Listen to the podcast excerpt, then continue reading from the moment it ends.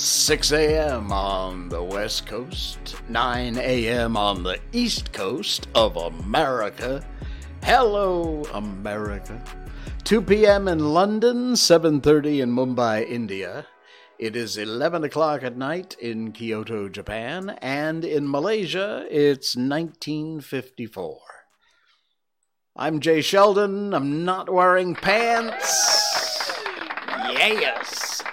Oh, I'm so full. I'm so tired. I, can I just take a nap? Just bear with me for a second. Okay, I'm ready. no, seriously, we went to dinner tonight at a place called Tiffin's Thai cuisine, Thai food. It's uh, it's in uh, SS15, and if you're in Malaysia, you'll know where that is. It is remarkable. I'm very bright tonight, aren't I? Do I need to drop that down a little bit? I think I'm really bright. Okay. anyway, yeah, I'm very bright. Uh, anyway, uh, not not up here, here.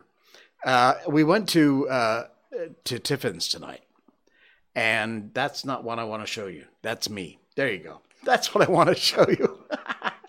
this is not uh, som tom, even though it was Thai food. It's called what is it? Paku.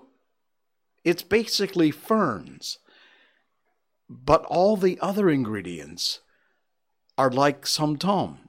If you know what som tom is, it's a spicy, salady fish sauce thing Thais are very famous for. I love it. But I might have found a new favorite. This is made with ferns instead of papaya. Som tom is papaya salad. It was incredible. Oh my God, it was so good.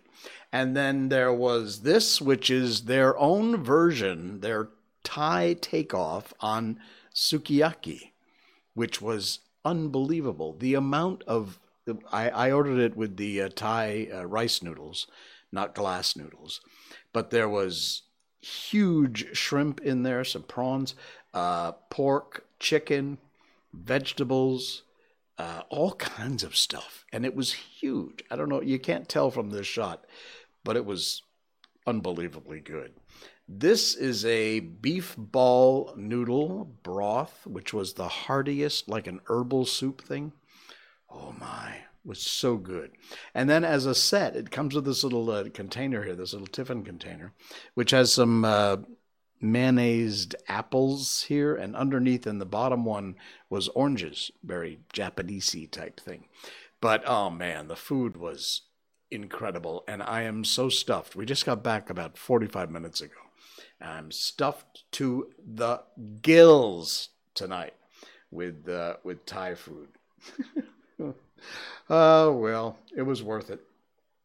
All right, uh, what do we got going on? We got lots going on tonight, including I am so sick of whiny, crying little babies. We'll get to that in a little bit. Ooh, the big planes scared me.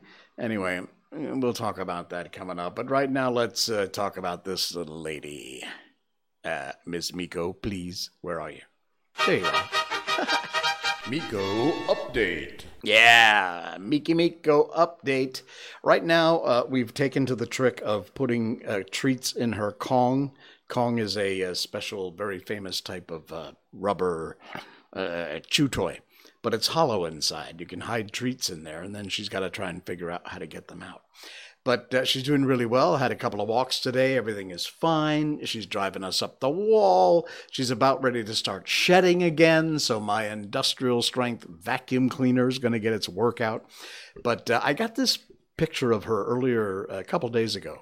She was out in the uh, front yard on the front deck, and um, she looked very red in this picture. She is a red Shiba, the Shiba Inu, but um, she's kind of that light tan color, but for some reason, the lighting or something uh, that day, she looked very, very red. And I thought this was a great shot. So thank you for asking. Miko's doing great. Uh, she's doing very nicely. And uh, for some reason, my software is not playing ball with me very well tonight. Okay, we'll figure it out. It's a technical thing, you know, the boomer and technical stuff. So, yeah, uh, Miko's doing well. Thanks for asking. What else have we got going on? Oh, our topic du jour, as they say. You know what it is? It's not my software for my live stream. It's Windows. By the way, for those of you who wondered, yes, I did switch to Windows 11. So far, so good. Not any problems per se. It's kind of weird getting used to the new layout. It's not that different, but it's different. Um, I haven't had any of the problems or issues that I've read about people having with Windows 11, not glass. Uh, so far, so good. And only tonight, just in the last 10 minutes, have I noticed I've got some really bad, the computer's very draggy tonight. I don't know why. Anyway, uh, oh, and yes, also, yes, I did shave my beard. I gave up on the beard. I left a little stubble here on the goatee thing. But I really, after it grew in, I thought, you know what? Homeless street urchin really isn't the look for me. It just doesn't. Uh, it's, it's, it nah. So the razor went on the face, and that was it. Done. Uh, all right. So we had some excitement here this week because early in the morning, early by early, I mean eight, nine o'clock, uh, the Malaysian Royal Air Force was doing some practicing. So they, oh, it was so cool. I love the sound of those jets because they sneak up on you. You just hear them when it's too late and they just go, and it's the most, it just gets you right there. It's, it's incredible. It's so powerful when those uh, fighter jets fly by. So they were doing that. Now, of course, with all going on in the in the Ukraine and all that stuff, you know, everybody thinking about it these days. It's forefront on everybody's mind. So when you're sitting there having your morning coffee, like this, mm, and all of a sudden a fleet of fighter jets, four or five of them, fly over in formation, you're like, mm, where did Russia go this time? But anyway, uh, no, they were just had a planned, scheduled practice runs of different things. He did it for a couple of days. Well, of course, can't let anything go on around here that it doesn't become some sort of little whiny buffalo sandwich controversy. And then this appears in the Malay Mail.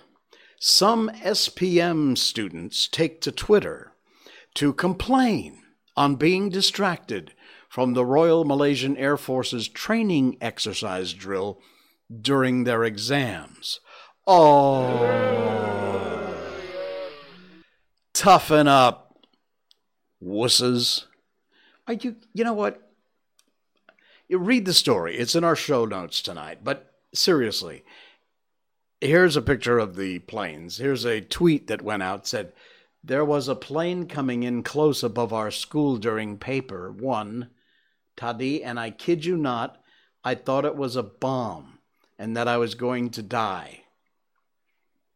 Grow a pair, kid. As some might get excited, others are surprised by the RMAF, Royal Malaysian Air Force training exercise.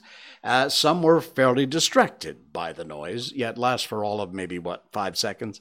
Uh, that includes some of the Sijil Pelajaran Malaysia's SPM candidates uh, basically, if you're not from Malaysia, SPM is like the SATs.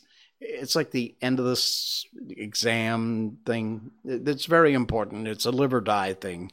Uh, people put far too much, you know, uh, emphasis on it, but it's required, and you know you got to do well. And if you don't get a billion A's, you're an idiot, and all that ridiculous high hope things that we pressure that we put on kids these days. You know what? Forget about college. Go learn a trade, learn a skill. Trust me, you'll make a lot more money learning to be a plumber or a carpenter than you will getting your degree in liberal arts. Uh, anyway, they had just started sitting for their national exams on Wednesday. And uh, according to a statement by uh, the Air Force, uh, the training exercise, which includes low tactical flying, was part of their efficiency training assessment and done in a few areas in Selangor, Kelantan, Penang, and Pahang. Uh, so all over the place, really. And coincidentally, the exercises were done at the same time as the exams.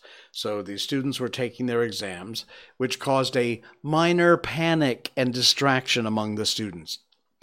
This is what I'm talking about. This is the generation we're raising today. Is this really the way we want our kids to grow up? Every little noise, every little distraction, a jet flies over your head for five seconds, and all of a sudden all hell breaks loose, and you got to whine and cry. Oh, I can't concentrate. I can't do this. I can't take the exam. Shut up. It's a freaking jet plane, all right? It's an excuse. But these are the kind of whining little babies we're raising these days who get pampered and get given everything they want and they whine and cry their way. And you know what? These are the morons who grow up to be the same idiots that file police reports, wasting the police time every time they get insulted. Or, oh, I've been offended. I'm going to file a police report as I've said a billion times on this show, the police have a lot better things to do than go investigate some person who offended you. Yeah, you were offended. So what? And then what? And then nothing. You get on with your life, you grow a pair.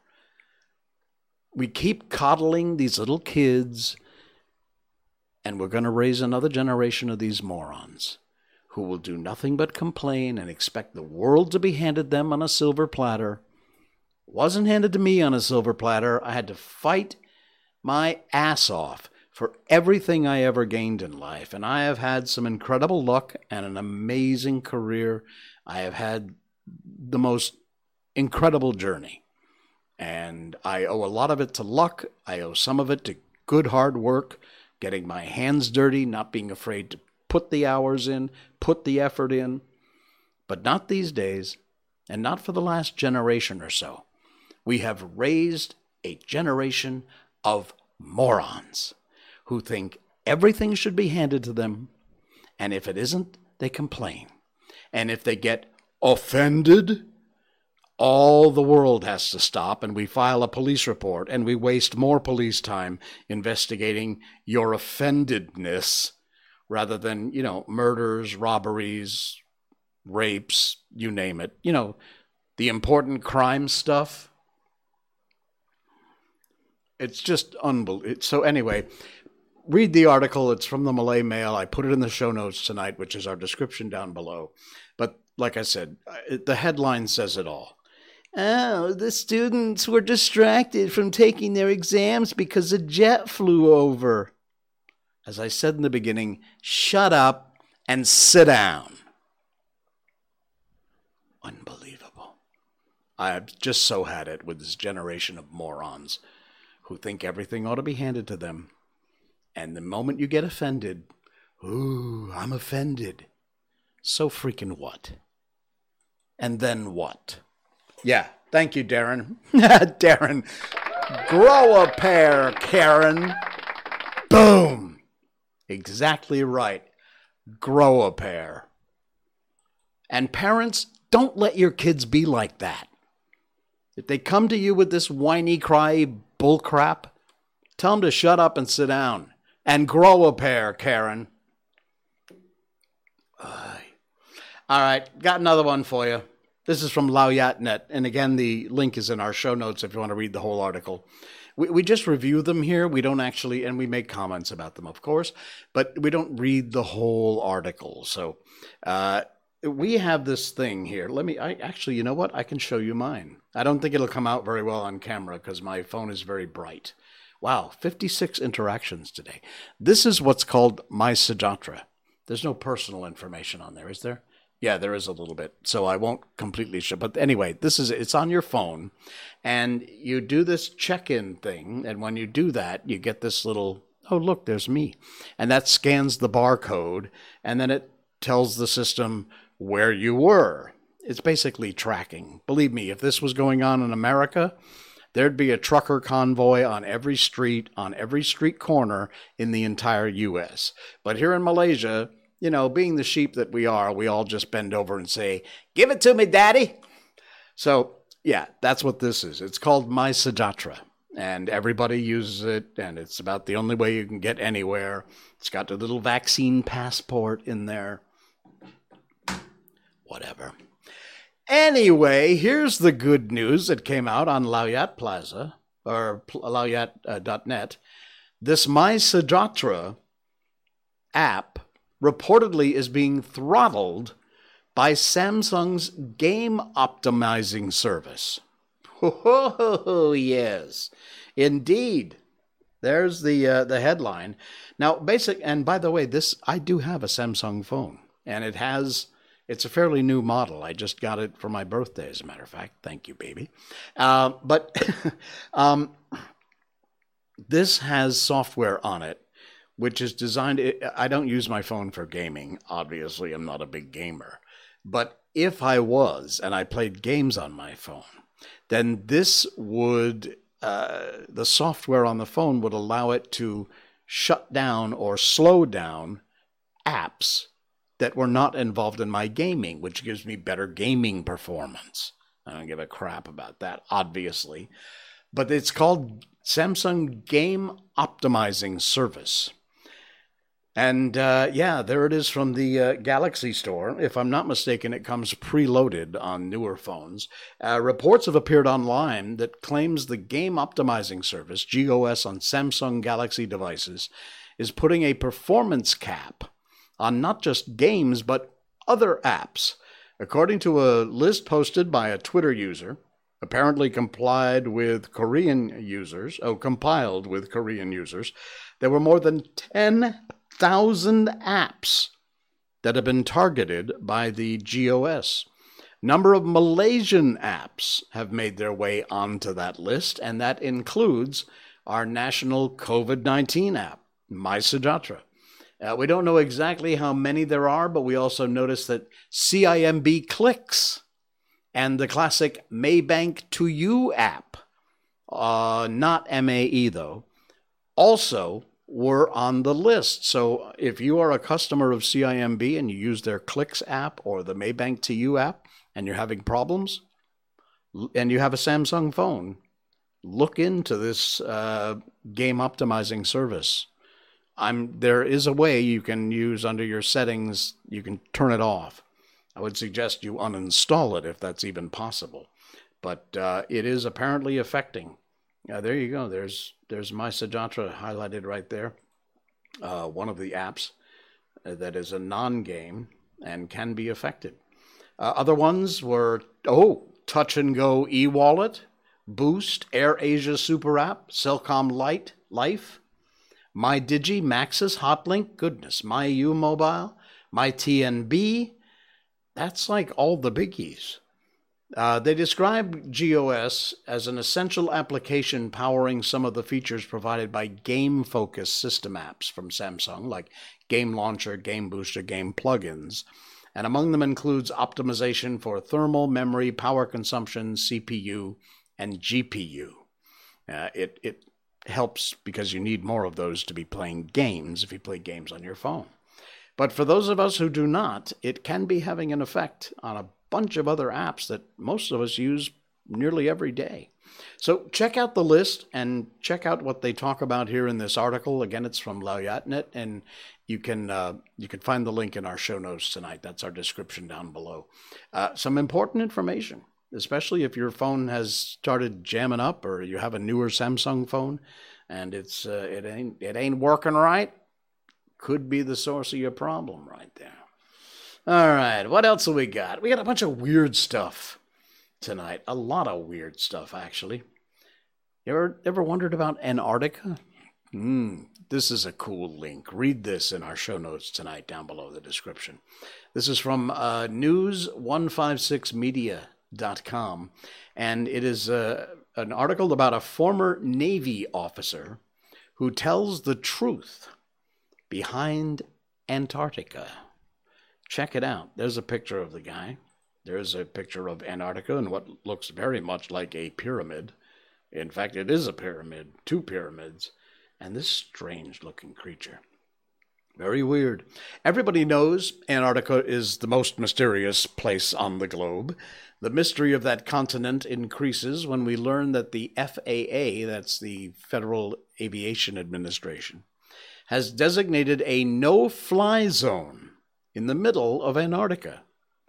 Before we go any further down the rabbit hole, we should carefully examine Piri Rell's map. The Piri Rise map, I guess, Rise map, depicts the ice free Antarctica continent that we see today as a green continent. The Russian expedition, led by Fabian Gottlieb von Bellingshausen and Mikhail Lazarev, uh, unearthed this one of a kind chart about 500 years ago. Look at that. That's incredible. And it shows Antarctica as green and full of animals and things as any of the other continents. Uh, he recounts his exploits on the icy continent while escorting a group of researchers and scientists. And in Antarctica, he observed a medical emergency. When the Navy officer had to traverse the Arctic ice during the medical emergency, he observed a huge breach in the ice. He claimed the entire team of researchers he escorted to Antarctica unexpectedly vanished for two weeks, during which time no one was able to reach them. When they returned from wherever they had gone, they were appalled by what had uh, transpired. They were told by top officials not to talk about it. A bizarre oval object in Antarctica was photographed by a satellite in 2012. There's that uh, picture there. And the strange structure on the ice, this one, preliminary analysis could not determine whether it is a natural phenomenon or an artificial structure. Very weird. Not an isolated incident. Some very weird stuff has happened in Antarctica. I mean, there's a lot of garbage out there but if you read through and you dig down into the rabbit hole, there are some very strange things that happen in that cold South Pole. Antarctica has been and will continue to be a mysterious location to which not everyone has access. Look at that. Look at that picture. That's a person right there. How cool is that? If you're listening on the podcast, sorry, it's a visual, but go over and check it out in our show notes tonight and you will you'll see our article there. It's uh, it's very weird. Antarctica is a cool cool place. All right, what else we got? Uh, we got more weirdness. Belmez faces appeared, and skeletons were found. When Belmez resident Maria Gomez Pereira noticed a stain forming on her kitchen floor one day, August 1971. Little did she know she would become the center of one of the most fascinating and best documented cases of paranormal phenomenon in the whole of the 20th century the Belmez Faces. Wow. You know what? When I see that on my live stream, the contrast kicked up, you can actually see that face. You can't on my other monitor here. Without any apparent cause, this stain in her floor began to develop over a period of time and eventually molded itself into a face. While it was forming, the stain was said to have moved position. Terrified, she tried to remove it several times by scrubbing it. All of her efforts proved futile. She solicited the assistance of her husband, Juan, and son Miguel. Juan's solution was much more of a final one than mere cleaning. Along with their son, he took a pickaxe to the whole floor and cemented a new one in its place. For about a week, things looked as though they had returned to normal, and then the face reappeared in the cement. yeah, uh, they still wanted it removed, but local gossip had begun and quickly spread around the Spanish town. And uh, when the mayor heard about the Belmez face, as it had been dubbed, he took steps to ensure the image was not destroyed. They removed it for some serious study, and the family asked the local council for whatever help they could get. Surveyors came to the property. The decision to evacu- uh, excavate the kitchen was taken, and it was considered the best and only method was to try and understand why this face was there. Didn't take them very long to find a potential clue buried almost 10 feet beneath the kitchen floor were some skeletons, human skeletons, and some of them had no heads. Yeah, this story just gets stranger and stranger. Look at that. Wow. You got to read the whole article, check out the pictures. Again, you believe it or not? I don't know. It's up to you to decide. But check this article out. It is in our description in our show notes tonight. The link is there. You can check it out. It's from historicmysteries.com. Very, very weird stuff. Sorry, coffee break time. By the way, you want a mug? This is our Miko merchandise. It's got our show logo on it. See, same as that, right over there. and Miko is on the mug. You can get hats, t shirts, mouse pads, stickers, all kinds of cool stuff. That link is also in our description. It's the very first link, right under the name of the show. You'll see a link to Miko merchandise, which is what this is. Check it out. There we go. All right.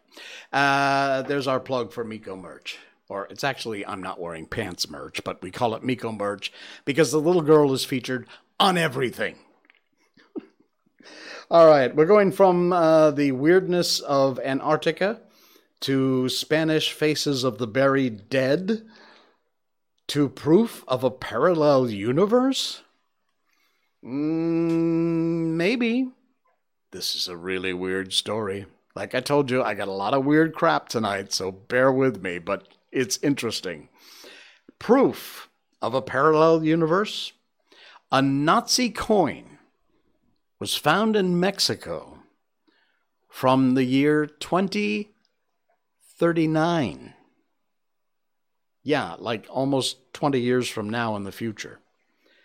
It sparks bizarre theories, but uh, you read the article. Here's a picture of the coin.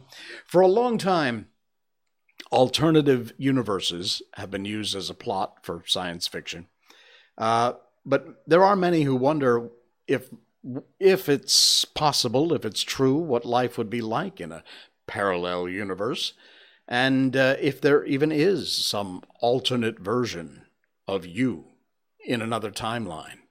Well, scientists have spent time investigating the potential of alternate realities for many, many decades.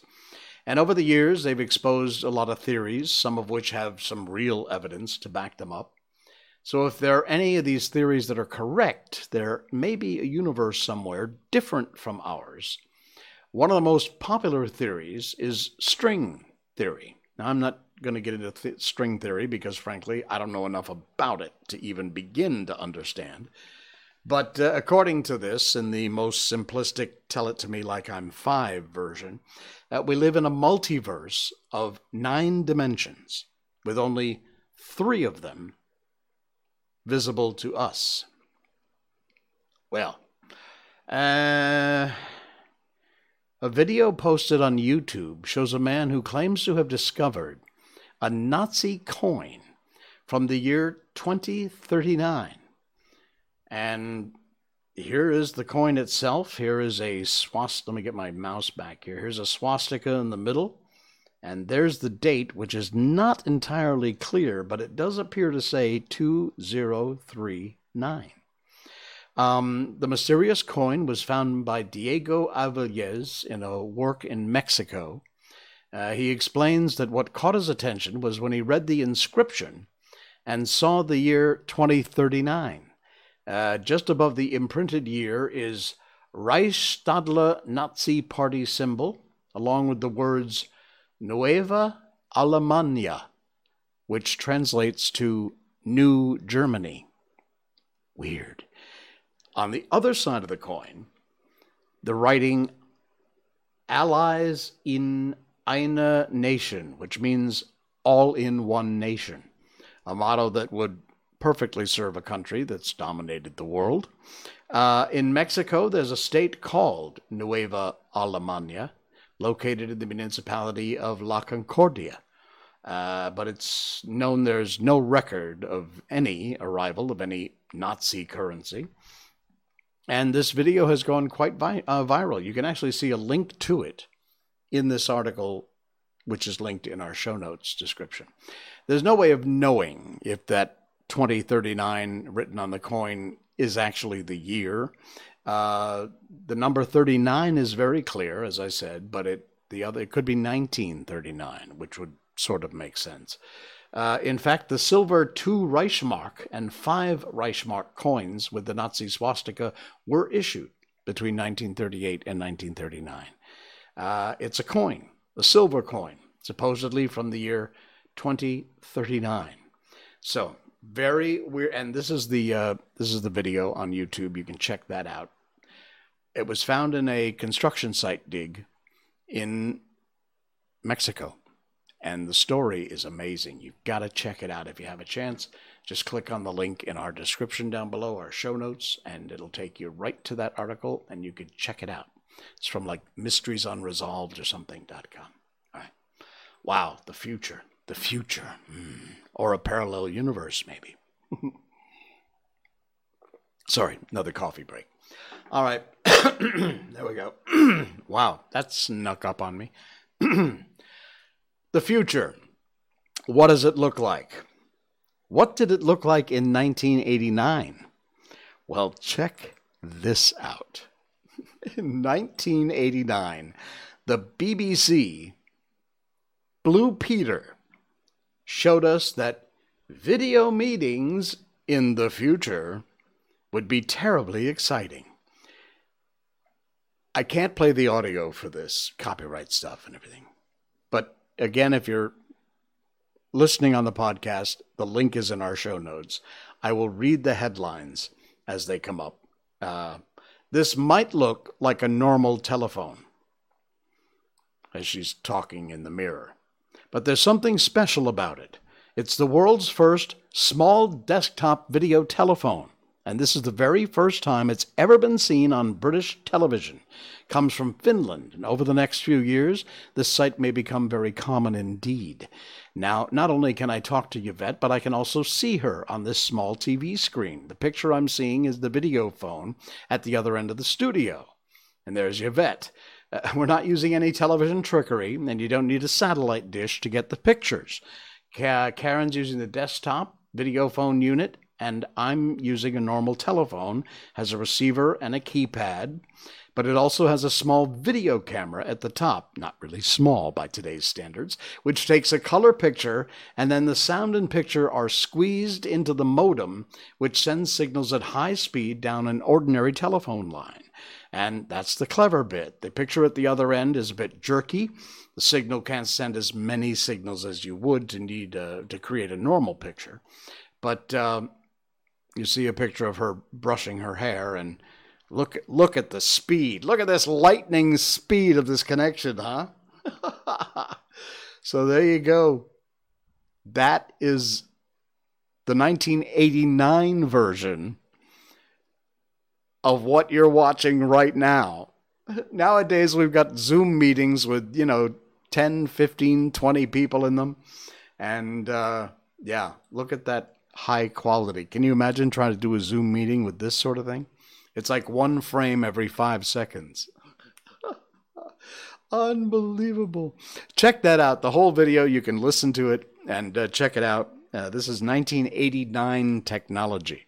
Now, to be fair, that's actually going through a phone line, which back in 1989 was a hardwired phone line between your house and everybody else's house.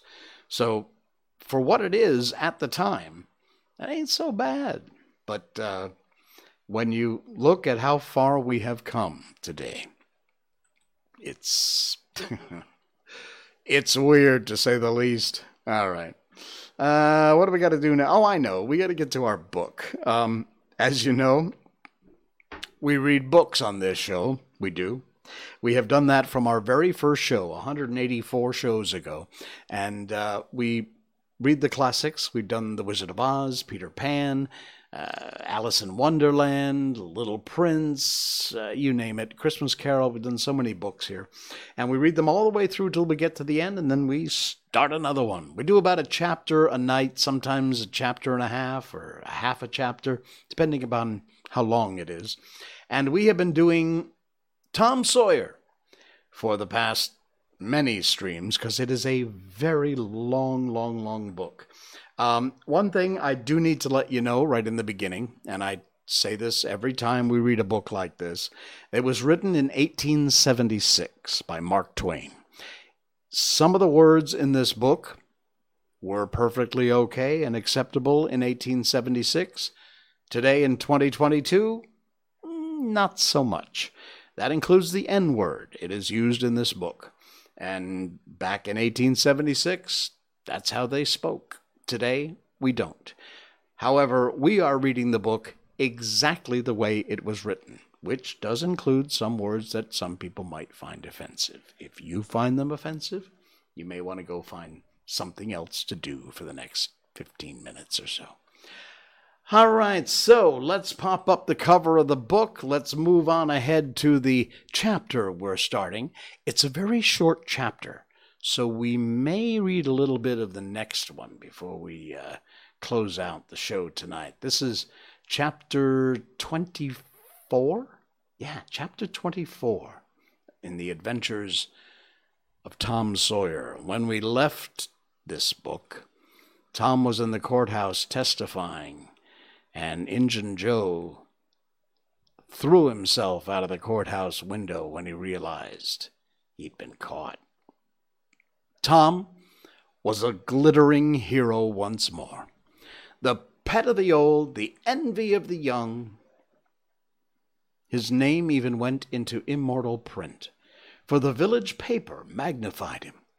There were some that believed he would be president yet if he escaped hanging. As usual, the fickle, unreasoning world took Muff Potter to its bosom and fondled him as lavishly as it had abused him before. But that sort of conduct is to the world's credit. Therefore, it is not well to find fault with it.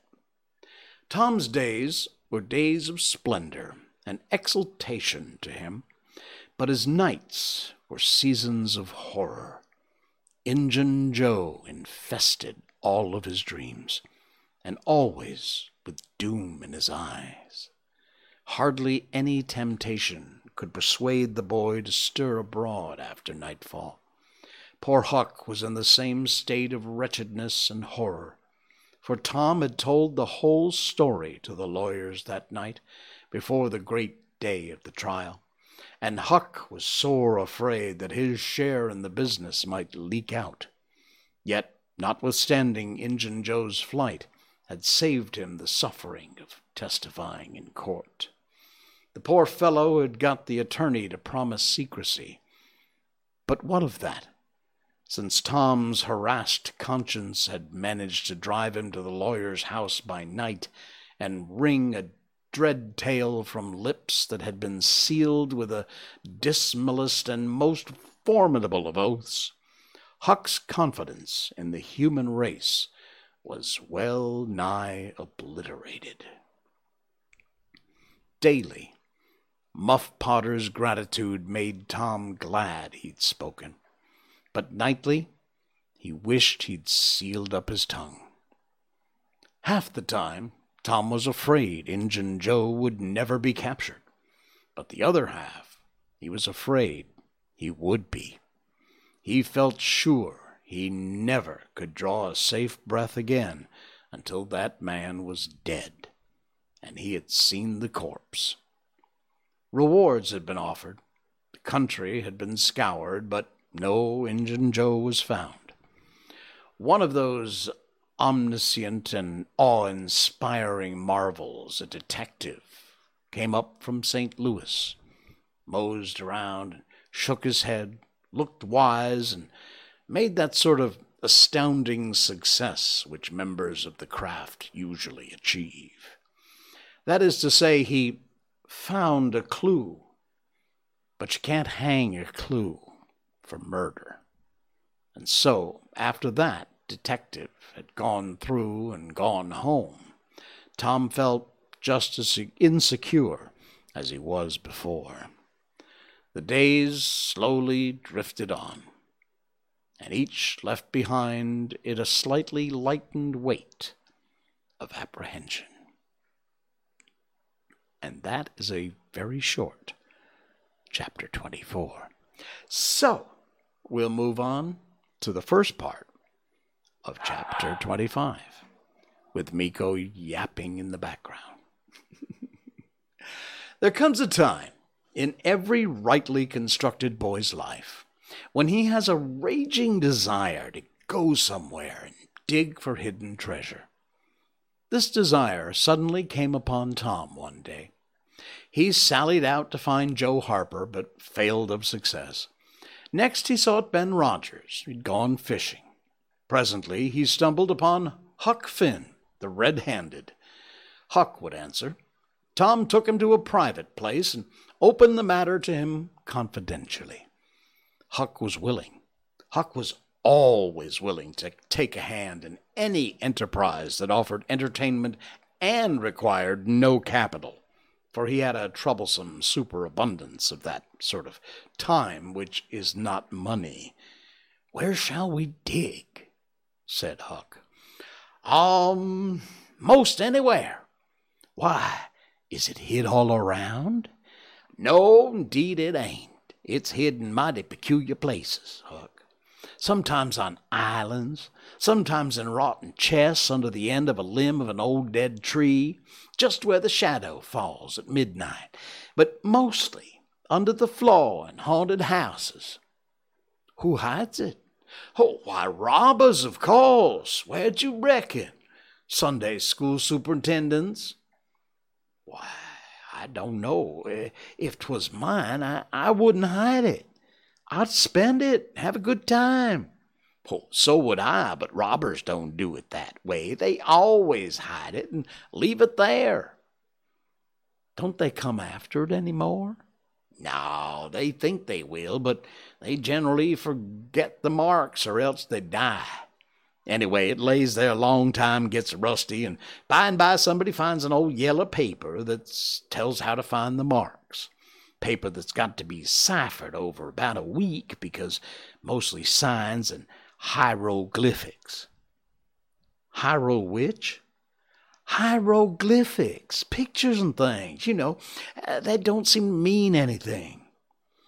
Have you got one of them papers, Tom? No. Well, then, how you going to find the marks? I don't want any marks. They always bury it under a haunted house or on an island or under a dead tree that's got one limb sticking out. Well, we've tried Jackson's Island a little, and we could try it again sometime. And there's there's the old haunted house up on Stillhouse Branch, and there's lots of dead limb trees there, dead loads of 'em. Is it under all of 'em? How you talk! No. Then how you going to know which one to go for? We go for all of 'em. Why, Tom, it'll take all summer. Well, what of that? Suppose you find a brass pot with a hundred dollars in it, all rusty and gray, or, or a rotten chest full of diamonds. How's that? Huck's eyes glowed. That's bully, plenty bully for me. Just you give me the hundred dollars and I don't want no diamonds. All right, but I bet you I ain't going to throw off on diamonds. Some of 'em's worth twenty dollars apiece. Well, ain't any, hardly, but's worth six bits or a dollar. No, is that so? Certainly. Anybody tell you so? Ain't you seen one, Huck? Mm, not as I remember. Oh, kings have slathers of 'em. Well, I don't know no kings, Tom. I reckon you don't. But if you was to go to Europe, you'd see a raft of 'em hopping around. Do they hop? Hop your granny. No. Well, what did you say they did for? Shucks, I only meant you'd see 'em, not hopping, of course, but uh, why do you want to hop for? I mean, you just see 'em scattered around, you know, like in a general sort of way. Like that old humpback Richard. Richard? What's his other name? He didn't have any other name. Kings don't have any but a, a given name. No, Uh, but they don't. Well, if they like it, Tom, all right, but I don't want to be a king and only just have a given name. But say, what are you going to dig first? Well, I don't know. Suppose we tackle that old dead limb tree on the hill to the other side of Stillhouse Branch. I'm agreed. So they got a crippled pick and a shovel and set out on their three mile tramp. They arrived hot, panting, and threw themselves down the shade of a neighboring elm to rest and have a smoke. I like this, said Tom. So do I. Uh, say, Huck, if we find a treasure here, what are you going to do with your share? Well, I'll have a pie, a glass of soda, every day, and I'll go to every circus that comes along. I'll bet I'll have a gay time. Well, ain't you going to save any of it? Save it for what? Why, so as to have something to live on by and by. Oh, that ain't any use. Pap would come back to Thisher town some day and get his claws on it if I didn't hurry up. I tell you, he'd clean it out pretty quick. What are you going to do with yourn, Tom? I'm going to buy a new drum, sure enough sword, and a red necktie, and a bullpup, and get married. Married? That's it. Tom, you, why you ain't in your right mind. Wait, you'll see. Well, that is the foolish thing I think you could do. Look at Pap and my mother fight. Why, they used to fight all the time. I remember mighty well. Now, that ain't anything. The girl I'm going to marry won't fight. Tom, I reckon they're all alike. They all comb a body. Now, you better think about this a while. I tell you better. What's the name of the gal? It ain't a gal at all. It's a girl. That's all the same, I reckon. Some guys say gal, some says girl. Both's right like enough. Anyway, what's the name, Tom? I'll tell you sometime, but not now. All right, that'll do. Only, if you get married, I'll be more lonesome than ever. Nah, you won't. You'll come and live with me. Now stir out of this and we'll go digging. They worked and sweated for half an hour. No results. They toiled another half an hour, still no results. And Huck said, Do they always bury it as deep as this? Mm, sometimes, not always, not generally. I'm reckoning we ain't got the right spot.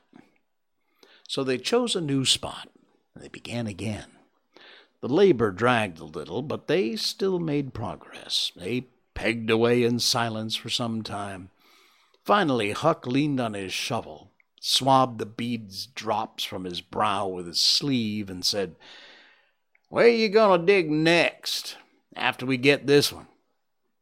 Oh, I reckon we'll tackle the old tree that's over yonder on Cardiff Hill, back of the widow's. I reckon that'll be a good one, but won't the widow take it away from us, Tom? It's on her land. She take it away? Maybe she'd like to try it once, Whoever finds one of these hid treasures, it belongs to him. It don't make any difference whose land it's on. That was satisfactory, and the work went on. By and by, Huck said, Blame it, we must be in the wrong place again. What do you think? Mighty curious, Huck. I, I don't understand it. Sometimes witches interfere. I reckon maybe that's what the trouble is now. Shucks, witches ain't got no power in the daytime. Well, that's so. Mm, I didn't think of that. Oh, I know what the matter is. What a blamed lot of fools we are. You gotta find out where the shadow of the limb falls at midnight, and that's where you dig. Then consound it, we fooled all this work for nothing. Now hang all, we got to come back in the night. It's an awful long way. Can you get out? Oh, I bet I will. We gotta do it tonight, too, because if somebody sees these holes, they'll know in a minute what's here, and they'll go looking for it. Well, I'll come around and meow tonight. All right, let's hide the tools in the bushes. The boys were there that night, about the appointed time. And that's where we'll cut this chapter off. We'll return on Monday night and finish up this chapter, find out what they find in their hole in the ground. in uh, Mark Twain's Adventures of Tom Sawyer. All right, my friends, that's going to do it for us. We hope you enjoyed the show. Thank you so much for your likes and shares. Please do subscribe. It's free and it's easy to do. You just click the button wherever it is, uh, follow, subscribe. Rumble.com, YouTube, Twitch.tv, and Facebook, of course. We're live Monday, Wednesdays, and Saturday nights, and uh, we're also a podcast. Thanks for all your downloads. We're doing great on our podcast across all the pl- podcast platforms. You can find us everywhere. I will see you again on Monday night. Until then, I'm Jay Sheldon, and I'm not wearing pants. Good night.